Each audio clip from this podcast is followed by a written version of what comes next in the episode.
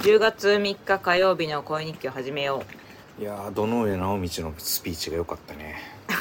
でちょっとそこ寝ちゃってたんですけどどんな感じだったんですかやっぱりあのお兄さんの話になって、はいグッときて、はいこうなうるっときてたところはもう今グッときてますねいやーどの上兄弟やっぱ仲良かったんでね、仲いいんです今お兄ちゃんえ巨人にいる現地持ってきたなんか巨人に使うとかなんかやってなかったっけ、うん、今巨人のスカウトああやっぱまだ巨人にいるのかいやー福田も良かったけどねはいさっきあのセレモニーやってる時に私はのそっと来ましてちょっと見たらあのみつでけえなってそれを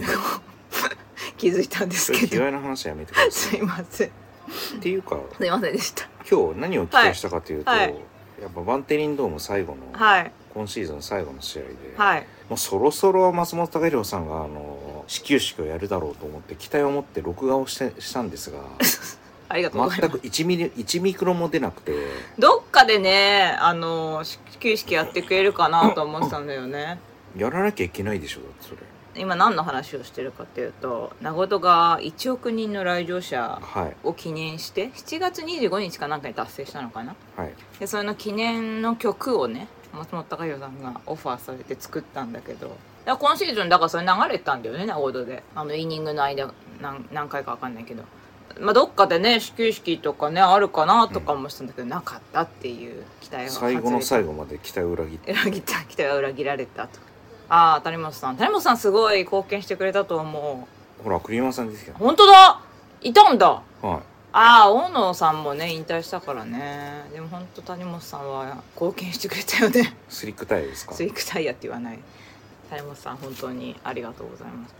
来年あの日ハムのゴッチとかやるとそう思うんでだすけどね、うん、やってると思う谷本さんはでですね今日はですねちょっと悲しいことがありましてあなたはミリも知らないと思うんですけど私あのこの前京都に遊びに行った時に一緒にご飯とか食べたあの河野夫妻っていうご夫妻がいて、猫ちゃんを2匹飼ってらっしゃるんだけど片方の13歳だっけかなチャトラの猫ちゃんがね7月にうん腎臓のがんを宣告されたらしいんですけど、で余命半年って言われてたんだけどここのとこずっと調子悪くて抗がん剤も飲めないみたいな状況になってたのはしてたのその猫ちゃんが亡くなられてしまって昨日ダビに付されたそうでなんか私は別にその猫ちゃんと会ったことは一回もないけどやっぱそういうの聞くだけちょっと悲しくなるじゃんま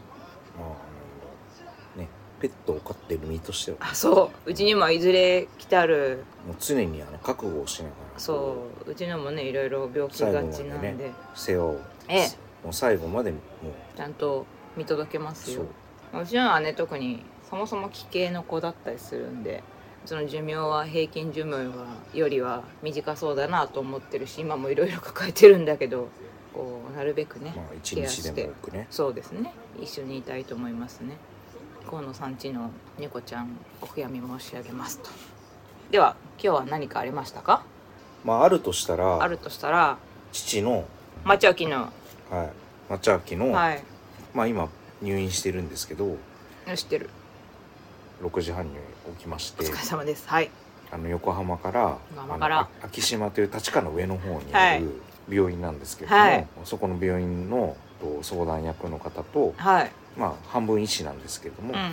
あのうちの母親と現状のヒアリングんと、うんまあ、今後の方針と、まあ、受け入れができるかどうかみたいなお話をうんうんしましょうというような面談をうんしに行きました。はいはい、以上です。お疲れ様でした、はい、その結果は特に話さないとまああのうちの母親はうちの父親をとにかく自宅介護に戻したいという意志が強すぎてですねはい病院の先生の話も聞かずうん在宅のヘルパーさんというか介護士の方の話も跳ね のけ、とにかくそこに執着をしていると、はいまあ、いわゆるサイコパスなん ですけど、うん、あの今日もですね、はいその面談10分前に、はいまあ正直喧嘩しましてああいいこと、はいはいはいはいガチガチ喧嘩しまして。お疲れ様ですははいい、でお前おかしいんじゃねえのみたいなことを段階踏んでからそういう判断だったらいいけれども、うんだからいきなり家に返したいみたいなのは、ええあの殺人だからやめてって話 を俺はしました。はい 殺人ですで、ね親父、父の意向としてはいうんそもそも病院がいいって言ってるのにパパは自分いないってちゃんと言ってんのそうああはいだしやっぱうり入院して社会復帰するためのリハビリだったりとか生活をするためのリハビリだったりとうか、ん